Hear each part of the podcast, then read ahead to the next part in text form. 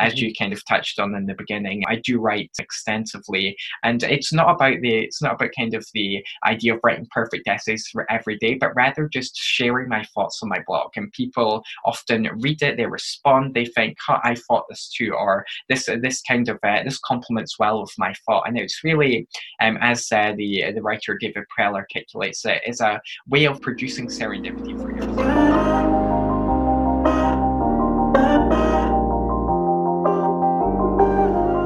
Welcome to Worth, a podcast where my brother Asher and I highlight the unique stories of young people in the tech world. We'll talk with them about their backgrounds, current work, books that have profoundly affected their lives, and a lot more to understand how they think and the impact they want to make. This is the podcast that we wanted to listen to, but it didn't exist, so we made it ourselves. Think Humans of New York, but for young people shaping the tech ecosystem. To check out episode transcripts and join our mailing list, please visit worth.carrd.co. That's card with two R's We'll link in the show notes. Let's begin. In this episode, I speak with James Gallagher, income share agreement expert, EIR at On Deck, and a member of Pioneer's first ever cohort. We dive deep into ISAs, James's experience as a publicly traded person, and why he believes in Jerry Seinfeld's don't break the chain mentality when it comes to writing and publishing content. Hope you enjoy.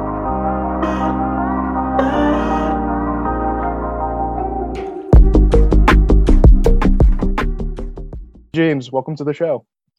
Thank you, Ethan. Yeah, it's great to be here. Really excited to have you on. I can't really think of anybody else we'd like to have as our inaugural guest. I think a good place to start would be with income share agreements. It's not at all an exaggeration to say that you're an expert in the space. At a very basic level, what is an ISA?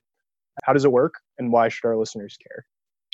Yeah, just kind of the basic primer I like to give people is an ISA or an income share agreement is a method by which one can pay for um, a service. And typically, ISAs have been used in education. And the kind of basic idea is that when somebody uses an ISA to finance their education, they don't pay a penny up front. They don't take out a loan. They don't have to worry about balances or interest. Then instead, they pay as a percentage of their income, but they only pay that after they graduate and after they succeed. And not only that, a step further after they earn over a certain amount. So some people draw the comparison to, uh, from ISAs to insurance. And the reason for that is when you take out an ISA, you will only pay when you succeed, which means if you go to a boot camp, for example, which offers a subpar experience and you don't derive any value from your education, um, you will not be obligated to pay, or at least your payments will be lower. And mm-hmm. Um, so you can you can feel more confident in pursuing an educational offering, knowing that if the quality of the service isn't high, then you're not on the hook for that. The school themselves are. Uh, so for kind of a brief history, the idea was first um, theorized in 1955 by the economist Milton Friedman, and um, mm-hmm. he um, he pointed out rightfully so that loans were, were an inadequate way of financing education. And the reason for that is um, with a mortgage, your loan is securitized by your house. If you can't pay, okay, you, your, your house is just seized by the bank.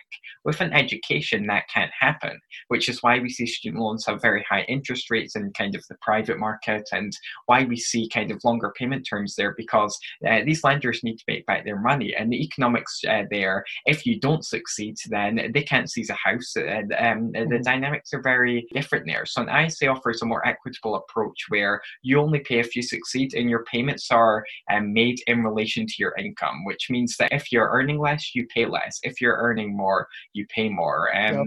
And kind of after the initial idea was theorized in the 1950s, there were a couple of experiments, but uh, the idea of an ISA only really gained traction in the early 2010s. And first with App Academy in 2011, they are a software engineering coding bootcamp. And then really where things have gained steam is in the last five or so years with launch of Purdue University's program in 2016, which just announced its one, uh, 1,000th student participating in the program. And we've seen that, that there are over 40 bootcamps over 10 colleges, and a couple dozen other companies in this space too. So things are definitely growing, and we are seeing that it's even going past education.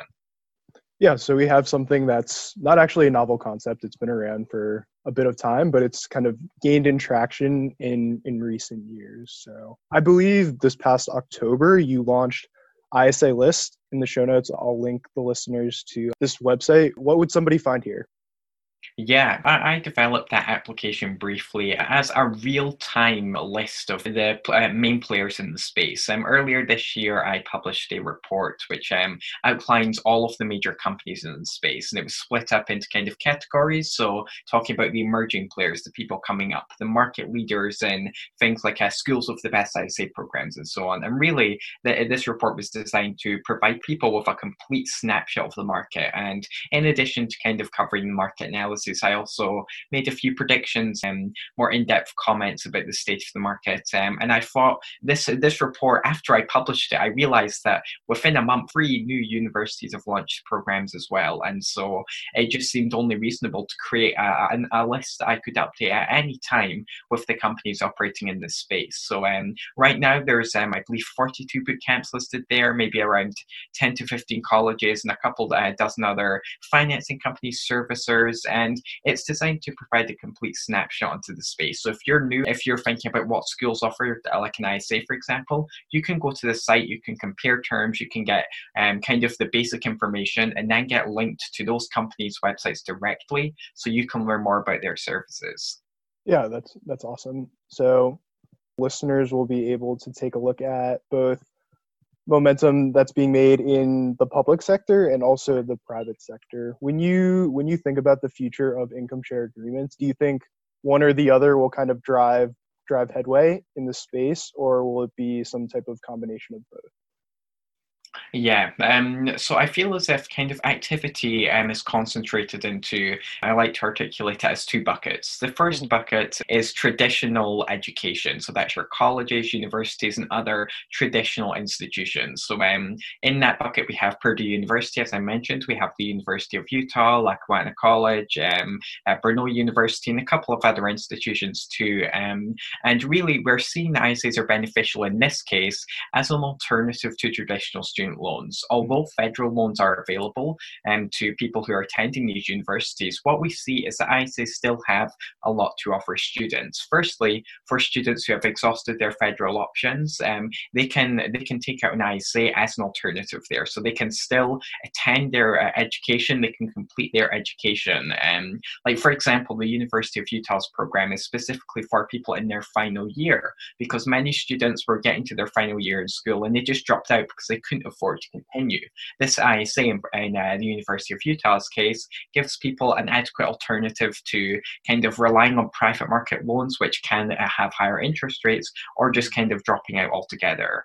So that's the first bucket. And the second bucket is your coding bootcamp. And coding boot camps are short term training programs designed to help people acquire the skills they need to break into a specific career in technology. So, there we have institutions like Lambda School, um, like Make School, Holberton School, Kenzie Academy in Indianapolis, and uh, many other institutions there. And the main benefit of ISAs in this context is that people who attend boot camp are Title IV ineligible, which means they can't rely on the federal government and to finance their education. And so, in this context, somebody can say, okay, I'm interested in a boot camp. I can go to like uh, Lambda School, for example, and only pay when I succeed. I will only pay for my boot camp education after I graduate and after I'm earning over $50,000. And it gives people a viable alternative to either A, saving money up front, which can be difficult for a program that can cost tens of thousands of dollars, or B, mm. taking out a private loan, which again has those higher interest rates. And there's also the benefit in boot camps around kind of this alignment of interests. And boot camps are a newer model model, most bootcamp activities being confined in the 2010s, and we're still seeing some institutions are kind of finding their feet. But um, but an ISA allows a bootcamp to say to their students, okay, you will only pay if you succeed, so we will do whatever we can to help you succeed. Otherwise, we will notice an impact on our financials, and we found that that's a powerful branding message. And I think um, in the future we will see more bootcamps offer um, ISAs, and indeed it has become the industry standard now. And I think think that is kind of uh, Lambda School, for example, pioneered it as a differentiator, uh, as a kind of competitive advantage. But now it is becoming the norm. More institutions are launching programs, more capitals become available, um, and I think we will start to see ISAs really take off in uh, in vocational skills academies and boot camps. That's not to say that colleges won't offer more programs. There's a lot of potential there for helping alleviate the burden of loans on people and kind of um, helping. I wouldn't say solve because one can't really solve the student debt crisis at its current size, but um, yeah. kind of help mitigate it, I guess. Um, and so I think we will start to see more colleges there, but the rate at which more colleges create programs, I think, will be slower. There are institutional barriers to consider. These universities are kind of more traditional, and also ISAs um, introduce a level of accountability, which I think some uh, colleges may struggle with, at least in their current state. Yeah, it's really interesting. I think even aside from the short term financial benefit, like you mentioned, because incentives are aligned, in theory, that should lead to broader, more successful long term outcomes. So I think just to broaden the scope of our discussion a little bit, you've actually written a book about equity investing in people. It's called Life Capital. Again, uh, we'll link to this in the show, show notes. And you're actually a publicly traded person, which is probably the most perfect example of having skin in the game that I've ever come across. What what has this mm-hmm. experience been like? So yes, um, around one year ago, I started developing the James G trading platform, and it was really developed on this fundamental idea of what would it look like if capitalism was applied to one's individual decisions. So I consider the project to be kind of a crowdsourced decision-making model. I post a question up for vote, and I allow people who have a kind of invested, quote unquote, in the project to vote on decisions based on the number of shares they've purchased. Um, so we have a couple dozen shareholders, and that's some people have more shares than others. In fact, there's one shareholder who has so many they can sway the vote of any question to the point where it will just go their way irrespective of how other people vote. But what we've seen is this project was an experiment in seeing how I could bring people closer to my decision making process. Um, mm-hmm. I am, of course, younger and I have um, a lot of bigger decisions ahead of me. And the idea was to help get people more involved with that process. And this project um, really encouraged me to lay out the decisions I was thinking about in more depth. I, I would write up a description that was typically about, say, 500 words, maybe a bit less, about a question I was considering,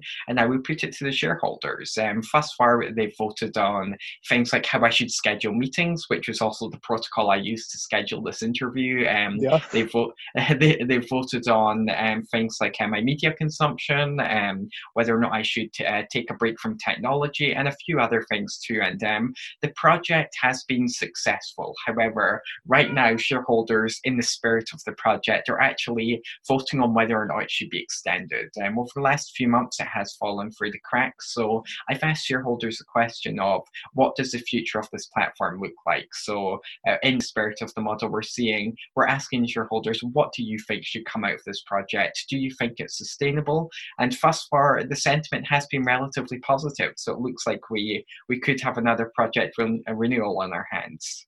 Yeah, and I think regardless of the future of the project, you've been able to build a really interesting community around yourself.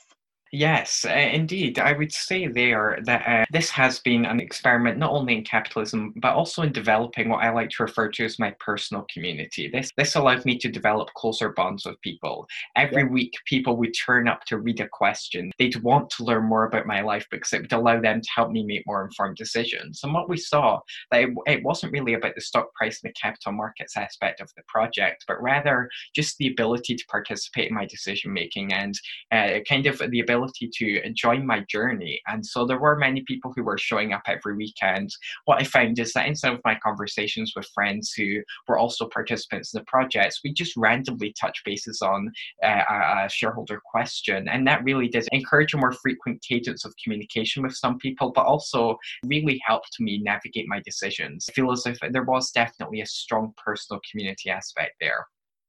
Yeah, and I think even more generally, at a very young age, you've been able to connect very effectively with other people that are not only interested in what you're working on, but want to take maybe not just a social interest, but also a financial interest in that work. So you are you're an EIR at On Deck. You're a researcher at Career Karma. You obviously post daily on your website and maintain a website on ISAs, but you're also a part of, I believe, Pioneer's first ever cohort. Can you talk a little more about what that is and how you became involved?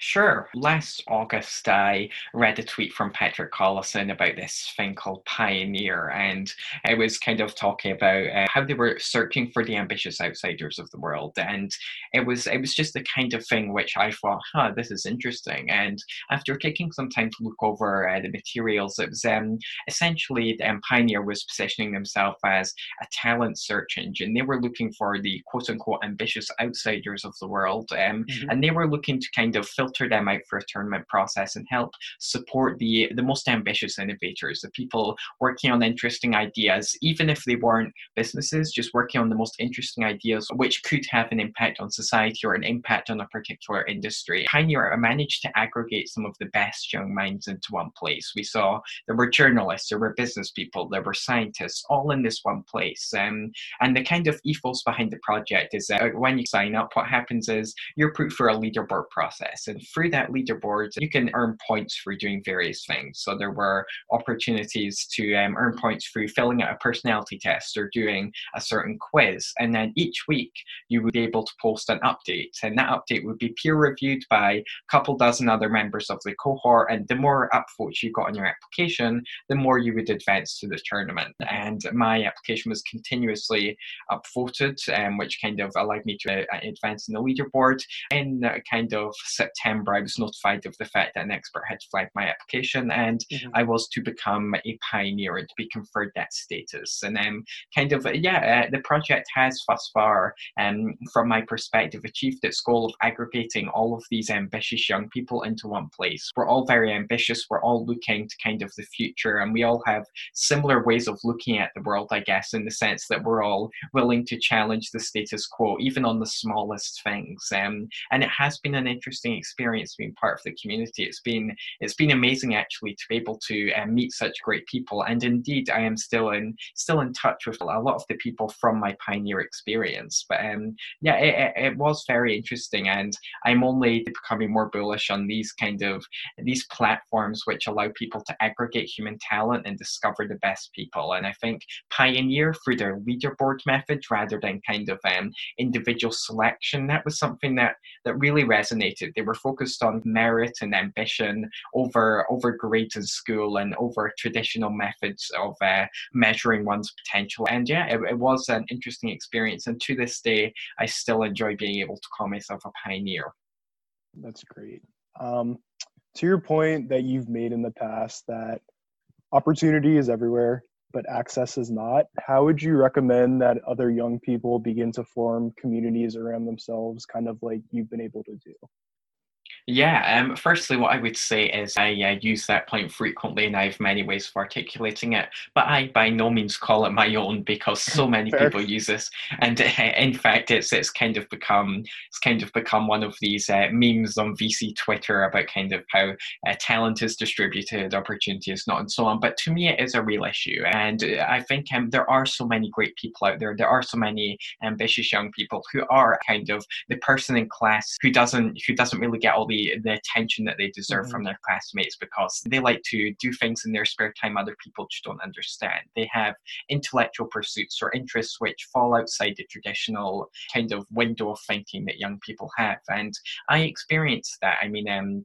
in high school, I had a very different definition of success. I was kind of yeah. focused on just pursuing my own curiosities, going into things in as much depth as possible. And I kind of cultivated my own personal curriculum. Um, I was spending all my time reading about ideas like programming and business. And I spent years just pursuing some of these ideas in significant depth. And it wasn't I wanted to build a career out of it, it was just out of innate interest. And I find that those things have certainly paid off. But I was just interested in pursuing curiosities and uh, pursuing any little idea I found interesting. Um, and I think uh, that's really the first piece of advice I have for young people is that if you have a curiosity, explore it. It doesn't have to become a career path immediately. Just go in depth into as much different things as possible. Um, I'm an advocate for this idea of having a shopping period. And the idea behind a shopping period is that you just spend a few years or a few months or whatever exploring as m- many different paths as you possibly can and going into depth depth. And the reason that this is important is what we find is that many people who really get ahead um, in the longer term are those who have found the thing which they which they uh, really find interesting. And I don't think that one can do that by just enrolling in university and hoping for the best. I don't mm-hmm. think that you can find your the kind of thing that you're most interested in by just taking high school classes. You need to go out and find it yourself. And I know I know people kind of think that YouTubing and such isn't a, va- a valid career path, but if you are legitimately interested in that, if you've uh, kind of researched six or seven different careers and you've said none of these are for me, then absolutely YouTubing could be a viable career path for you. But it's not about the career; it's about pursuing the passion. Um, what I find is that people just need to focus on the fundamentals, focus on the knowledge, and then later on figure out, okay, how do I turn this into a career path? And what we see is that just like with my writing and with my book and so on, there was no linear career path that I was considering. Things have changed so much over the last few years, and so much which I haven't even documented in public yet. Um, and this has all been the product of the shopping period, spending time exploring all of these fields in as much depth as possible. Um, and I guess um, to your point, my second piece of advice is for people to really develop their online presence as early as possible. Um, mm-hmm. I've had a Twitter account now for quite some time, and I'm a firm believer in using that platform to connect with other people. In fact, I even found my current job through the platform. Um, uh, Twitter, as I've articulated it, is kind of an API for experts. You can literally reach some of the smartest minds who are alive today just through DMing them on Twitter or just through replying on a thread. And so many great opportunities can materialize through there. And even if you don't have a lot of followers, you can still connect with all of these people. You can reply, you can add your two cents to opinions, and naturally you will just start to see that your personal community will grow. To that point, I think um, another important part of kind of building your online presence is having a good personal website. Um, as mm-hmm. you kind of touched on in the beginning, I do write extensively, and it's not about the it's not about kind of the idea of writing perfect essays for every day, but rather just sharing my thoughts on my blog. And people often read it, they respond, they think, oh, I thought this too, or this this kind of uh, this complements well with my thought. And it's really, um, as uh, the the writer David Perell articulates it, is a way of producing serendipity for yourself. When you post content out there on the internet, anybody from anywhere can read it at any time. They can share it with anyone, and uh, the the real benefits of publishing an essay cannot be quantified. It will continue to compound over time. More people will read what you've written, and so many great things can happen there. And that would really be my second piece of advice to your question there. Um, building your online presence as much as possible. And um, my third and final point is for younger people to realize that unconventional paths now is the best time to pursue an unconventional path. Um, it's not for everyone. If you prefer stability or if you are interested in going to university, that's fine. You can just do your own thing. I'm a big advocate of kind of letting people uh, pursue whatever interest they have in their careers and just um, letting them discover things as they go. But um,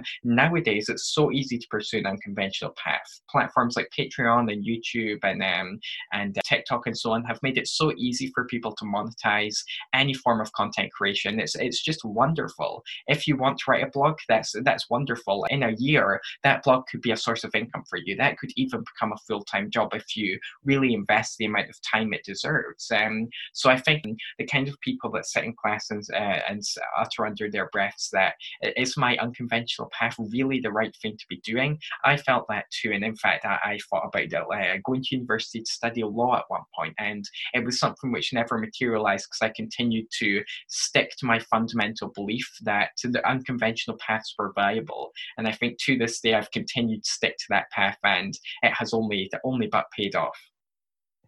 Yeah, absolutely. I completely agree. And I think it's never been easier for anybody out there to start their own blog, their own website, their own podcast, and it can be an incredible point of leverage.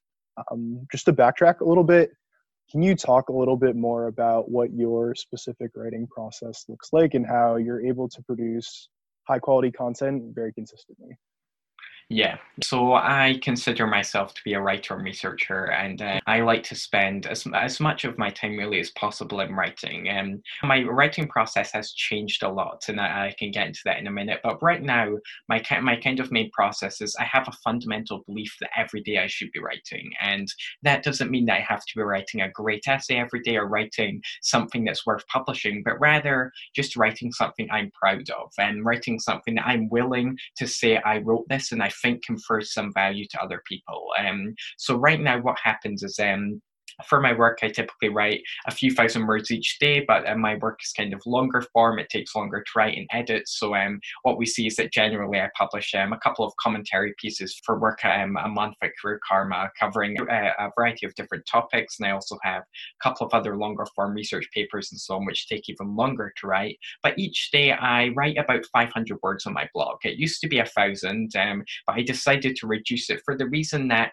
when you want to start writing, the, the most important important thing which you need to remember is you need to make it as easy as possible for you to show up every day. And in my case, um, I found that writing 500 words was attainable because I was I was already writing that anyway. And being able to say to myself, okay, every day I'm going to write 500 words or so. I'm going to write a blog post each day. So that helped me really build the momentum. So um, first piece of advice I have for anybody starting who are thinking about writing more uh, actively is to just know that you can do it and just to get started. There's no there's no barriers. You don't have to be a professional writer. You don't even have to want to be a writer to actually derive benefits from writing. Writing every day can help improve your communication skills. That can introduce a new level of clarity of thinking for you. It can, as we kind of discussed there before, engineer new serendipitous interactions and opportunities for you. And so, writing every day, even if you're not publishing every day, just writing every day is something which can provide so much value and something that I hold dear to this day. Um, the second thing which I've learned over time is to focus, at least at the start, on quantity over quality. And the reason for that is uh, when you're writing and you're on day one, you're saying, okay, I want to build a writing habit. It's very tempting to sit in front of a blank page and then an hour later you have something which you say, okay, this is trash, and then you you put it away and you never publish it and you never end up getting into that routine.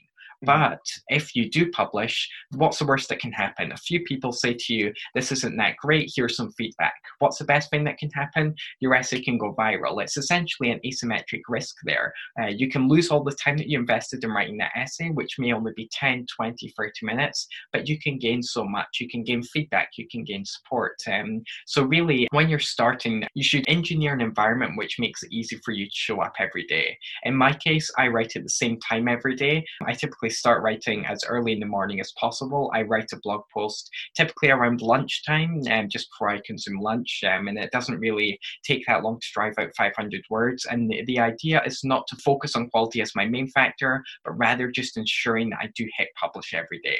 And as I continue to hit publish, um, Jerry Seinfeld has a kind of phrase which he uses as um, every day you should aim not to break the chain. You should try and make mm-hmm. sure that every day you can say that you accomplished a certain goal. And if you can do that, as each day passes, it becomes easier and easier to keep doing things. I mean, I've been writing almost every day this year, and I have no intention of stopping writing tomorrow.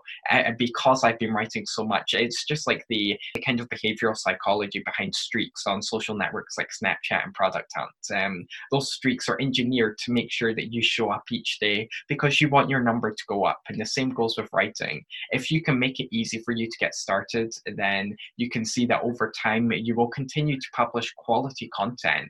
And um, really, what I've noticed is that in writing uh, dozens, in fact, over 100 essays this year, what I've seen is that naturally the quality of your writing improves over time. So if you can just show up and if you can get a week of writing under your belt, you'll start to see that over time you will get more feedback and the quality of your writing does appreciate. Yeah, that's awesome. I think yeah, there there are a lot of really valuable points in there, and I'm actually writing down notes for myself uh, at the moment. And I think if listeners are interested in building positive habits or getting rid of negative ones, completely aside from writing, I would definitely recommend Atomic Habits by James Clear. I think that he outlines in greater detail a lot of the points that you've just made and kind of leveraged in building out your your writing practice. Um, but yeah, I think just a last question to finish up here. What is a book or some books that have made a very large positive impact on your life, James? Well, you actually named one of my highest recommended books there, uh, Atomic Habits by James Clear. It is one of the best uh, best books I've ever read. Uh, it goes in depth into the psychology of habits, but it also articulates things in a way which anybody can understand. It doesn't go too scientific like a lot of habit science does. It just keeps things short, it keeps things simple, and more importantly, it keeps things actionable. Um, in the book, there's a couple of different pages which um, really outline the kind of main takeaways from each chapter in a way that is easy for you to read. So if you read this one page, then that'll give you all of the basic things you need to know to actually act on what you've uh, what you've learned in the book so far. And I think um, there's even kind of PDF checklists as well, which come with the book if you go onto James Clear's website. And there's just some great resources that accompany uh, the book, which help you really implement what you've learned. Um, so Atomic Habits is certainly one of my highest recommended books. Um, and another one, and uh, another two really, which I've been enjoying lately is firstly, I know this is a common recommendation, but How to Win Friends and Influence People is again one of the best books I've ever read. It goes mm. in depth into how to uh, cultivate closer relationships, how to meet people, how to interact with people effectively, and how to ensure that in your communications you are representing yourself well and you're making the other person feel valued in conversation conversation and some of the tips around how to approach uh, difficult situations where an argument could be ensuing. Some of those tips are just invaluable. Um, so uh, Dale Carnegie in that book, and another excellent one. And um, Finally, another book which has been interesting is Range. It's How Generalists Triumph in a Specialized World. And this book goes really in depth into the debate I've been considering a lot lately of which is better, specialization or generalization. And it uses some amazing examples of Tiger Woods and uh, tennis players and, and people who are enrolled in the US Naval Academy at West Point and so many other great examples which try and advocate for the case of both generalists and specialists. And I think it really it really does paint things in a great light. And it, this book's been special important to me because of, as I discussed earlier, this idea of having a shopping period. Um, in this book, it lays out the case very well of the importance of spending time to find what it is that you're passionate about. So overall, there, are Atomic Habits, How to Win Friends and Influence People, and Range, How Generalists Triumph in a Specialist World. Yeah, absolutely. We'll link to all three of those in the show notes. Before we go, James, where is the best place for our listeners to find you? Yeah, um, the best place to find me is uh, twitter.com forward slash um, at jamesg underscore OCA, or you can find me on my blog at jamesgallagher.app. James, it's been a pleasure. Thank you so much. It's been wonderful being on this podcast. Thanks, Ethan. Been Ethan Lee Tyson with Worth. You can find show notes below or at worth.carrd.co. That's card with two R's. W O R T H dot C A R R D dot C O. If you enjoyed this episode, feel free to share with friends or leave a review. Thanks again for listening.